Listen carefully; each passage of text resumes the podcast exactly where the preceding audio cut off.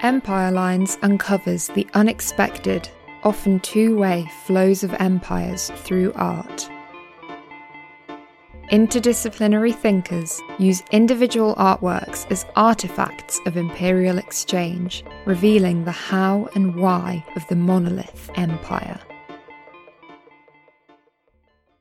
In this episode, Jeremy Eccles etches out the colonial and continued denial of discrimination against Australia's Indigenous communities.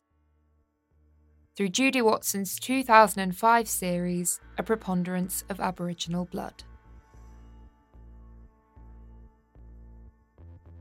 Walking through London's Tate Modern Gallery, you can find a plain wall studded with old black and white documents. Made in 2005, Judy Watson's artist's book comprises 16 pages from the Queensland State Archives, going back to 1886, splattered by her with red ink looking suspiciously like blood, to highlight their open discrimination when it came to voting rights based on race. Full blood Aboriginal people were not considered capable of voting in that state until 1965. The Tate Modern has been notably reluctant to buy into contemporary Australian art. But 10 years ago, its arm was twisted by Sydney's Museum of Contemporary Art, and the two museums jointly collaborated to build a co sponsored collection. Open until spring 2022, the Tate is showing A Year in Art, Australia 1992 a strange year that few would recognise as noteworthy in Australian history. But in 1992, the High Court handed down the monumental Mabo decision. In that case, the Indigenous Torres Strait Islander Eddie Mabo defeated the state of Queensland in asserting that his people had an ongoing pre colonial link to their land. Together with the later Wik case, the judges were going where no politician dared to go in overcoming the persistent notion that the great southern land was terra nullius, when Western voyagers like Captain Cook and Governor Phillip blew in at the end of the 18th century. Terra nullius, land of nobody, was the critical justification used by the Anglo Irish invaders in 1788. It enabled them to perpetuate a myth that Australia's First Nations inhabitants whose history we now know spans 55,000 years at least, was simply not there, or else would be so grateful for the arrival of Enlightenment civilization that they'd quietly die out or line up to assimilate to its obvious superiority. But occasionally, Australia's colonizers had to use lethal force to gain their land of nobody. And it is this violence, often denied in colonial histories, that is embodied in the blood stains of Watson's work, for the denial persists today. Australia, then just the colony of New South Wales, was first mapped by the British naval Captain Cook in 1770. Eighteen years later, under the leadership of Governor Arthur Phillip, it was selected as a suitably distant place to house and rehabilitate British convicts. This was especially important because Britain could no longer dump convicts in the newly independent America. Naturally, the Eora nation of Aborigines around Sydney were surprised and resisted, but were crushed by both the spread of smallpox and serious military action.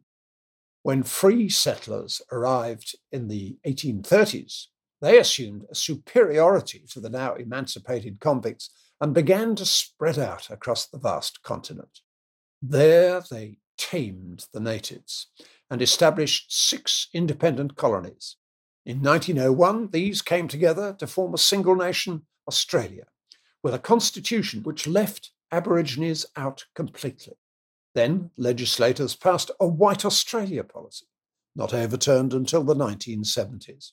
As Watson documents, the colonial state of Queensland passed an act to make a provision for the better protection and care of the Aboriginal and half caste inhabitants of the colony, and to make more effectual provision for restricting the sale and distribution of opium. It strictly categorized persons deemed to be Aboriginals in Section 4 as an Aboriginal inhabitant of Queensland, or B, a half caste who, at the commencement of this act, is living with an Aboriginal as wife, husband, or child, or C, a half caste who, otherwise than as wife, husband, or child, habitually lives or associates with Aboriginals, shall be deemed to be an Aboriginal within the meaning of this Act. Voting rights were not granted to Aboriginal and Torres Strait Islander Australians in Queensland until 1965. Nationally, Indigenous Australians were only counted in the census as a result of a 1967 referendum, one of very few referenda to succeed in changing that constitution that created Australia. It achieved more than 90% positive votes. By excluding any mention of Australia's First Nations, the 1901 Constitution allowed the states to take whatever action they wanted. This meant there was nothing legally wrong with the curt 1947 letter from Queensland's acting Assistant Director of Native Affairs, which denied a half caste woman the right to vote because of her full blood husband. It is this letter that includes the phrase, a preponderance of Aboriginal blood, which Watson borrows as the title for her harrowing work.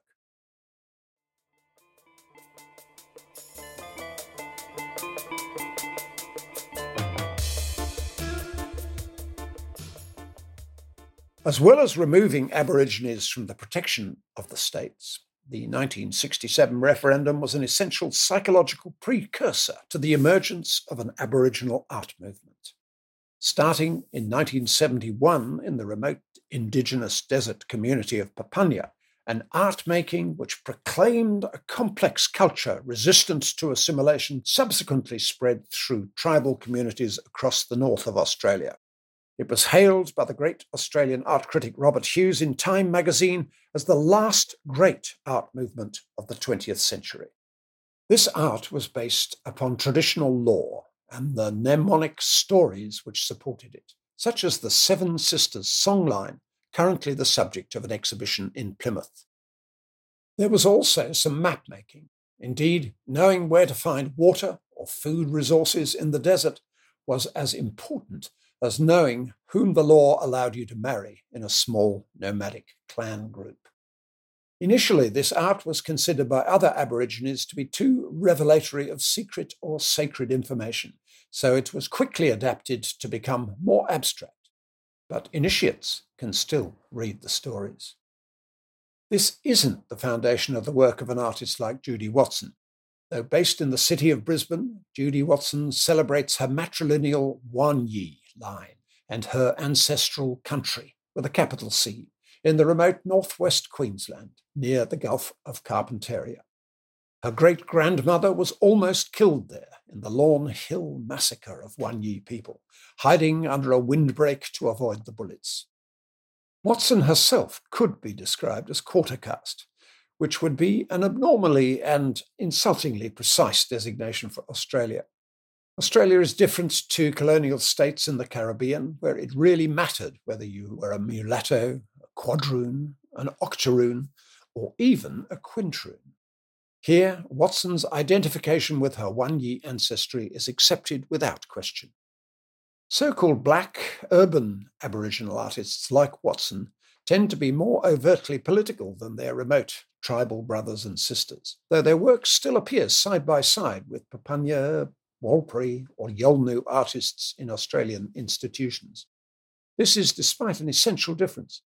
They, unlike the tribal artists, have been trained in Western art schools. Judy Watson herself has been to three. However, she has almost uniquely eschewed the obvious, taking a more subtle aesthetic approach to her printmaking, painting, and sculptural work. One of Australia's preeminent commentators on First Nations culture the novelist Nicholas Rothwell, says it's important to distinguish Aboriginal artists as sublime as Judy Watson from the propagandists and theory mongers trailing in her wake. As Watson herself has said, if you're just making work about the context of history, you might as well write it.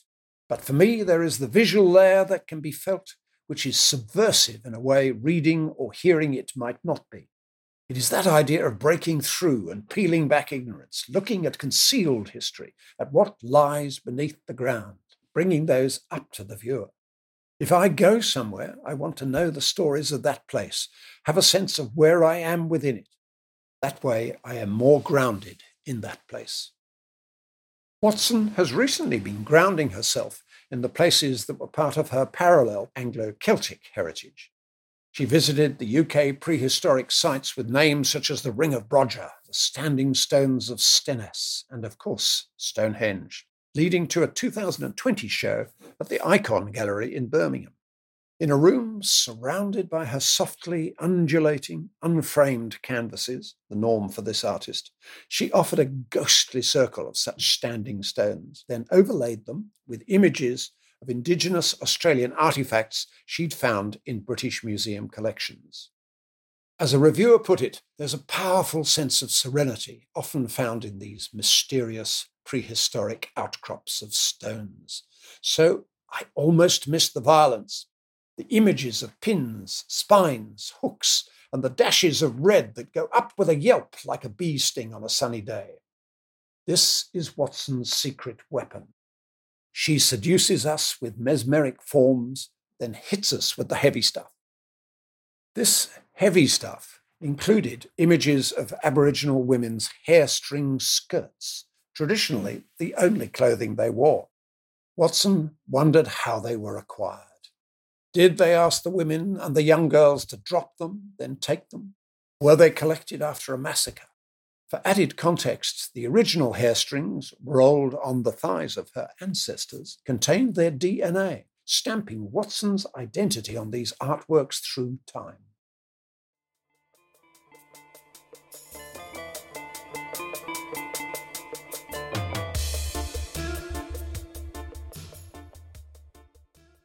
It requires great dedication for city Aboriginals like Watson to take on board this ancient culture which is why most urban artists ignore it and simply go for the contemporary political jugular. But there is an increasing appreciation in Australia's Aboriginal South of traditional ways, languages, ceremony, and the Indigenous concept called native title, the right to have a cultural relationship with country rather than just own and exploit it.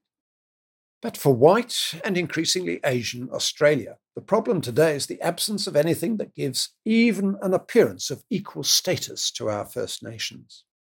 Unlike most other British colonies, there was no attempt to make a treaty with our Indigenous people, how often most of them were later broken. America, Canada, and until recently New Zealand were notorious examples preponderance serves to introduce the formal indignities that came with being a First Nations person in Australia until so recently. For Watson, the beautiful and old fashioned aesthetic of the archival texts belie their horrible content, designed to control Aboriginal people and deny them the civil rights extended to the rest of the population. So, Watson and her art play a vital part in the recent politics that have grown with the Uluru Statement from the Heart. Uluru, the sacred rock monolith in the very center of the continent, was where First Nations people gathered in 2017 to offer a solution to this status problem. Give us a voice to Parliament, they demanded. Go through a formal process of truth telling and make treaties. Watson's art contributes to this wider movement in educating non Indigenous Australia about the wisdom of her ancestors. It shows some of the unique ways they managed to survive across time and across the many geographical conditions of Australia, from deserts to rainforests, savannas to Tasmanian mountains. Her artwork won the National Aboriginal and Torres Strait Islander Art Award for Works on Paper in 2006, when she also took out the Clemenger Contemporary Art Prize and was one of eight Indigenous artists to have work incorporated in the new Musée du Quai Branly in Paris. In 2019, her original artist's book was expanded into a commercial publication by Grahame Galleries. The global prestige of her work has the potential to play a role in overcoming entrenched conservative resistance, like that of the Prime Minister Malcolm Turnbull, who rejected the voice to Parliament out of hand in 2017. Watson also plays a part in the historical acceptance of massacres. Her luminous canvas, A Picnic with the Natives, is a brilliant, blue green historic map of her Gulf country, spotted with a rash of red dots, which were all massacre sites. Its title is one of the many euphemisms for massacres, like the one her great grandmother escaped. A picnic with the natives recognizes and mourns the dead, recalling the period of violent disposition and attempted erasure of Indigenous peoples and cultures. This is the history upon which the modern Australian nation was founded and remains its original sin, one that must be recognized before it can come of age as a nation. Watson even attempted to establish a website, the namesofplaces.com, to accumulate a list of massacre sites. It's since been replaced by a similar project led by the University of Newcastle in New South Wales. There, historian Lyndall Ryan has so far come up with 1,089 sites based on non Indigenous sources, though more undoubtedly exist in unwritten Indigenous reporting. She estimates that the massacres of settlers numbered fewer than 10.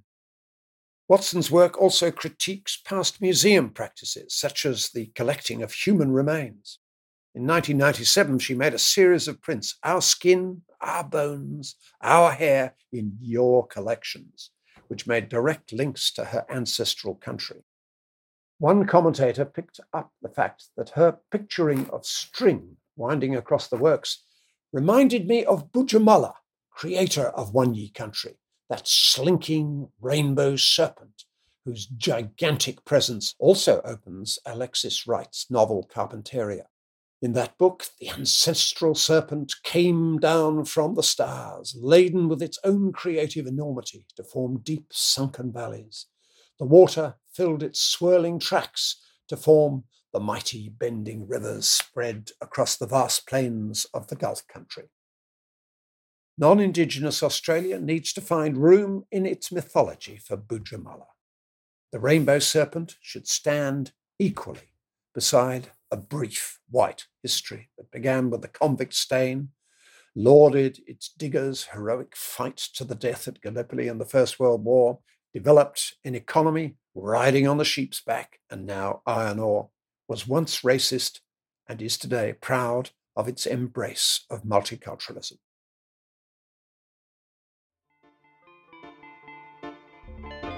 Empire Lines is produced by Jelena Sofronijevic. For more episodes, subscribe wherever you get your podcasts.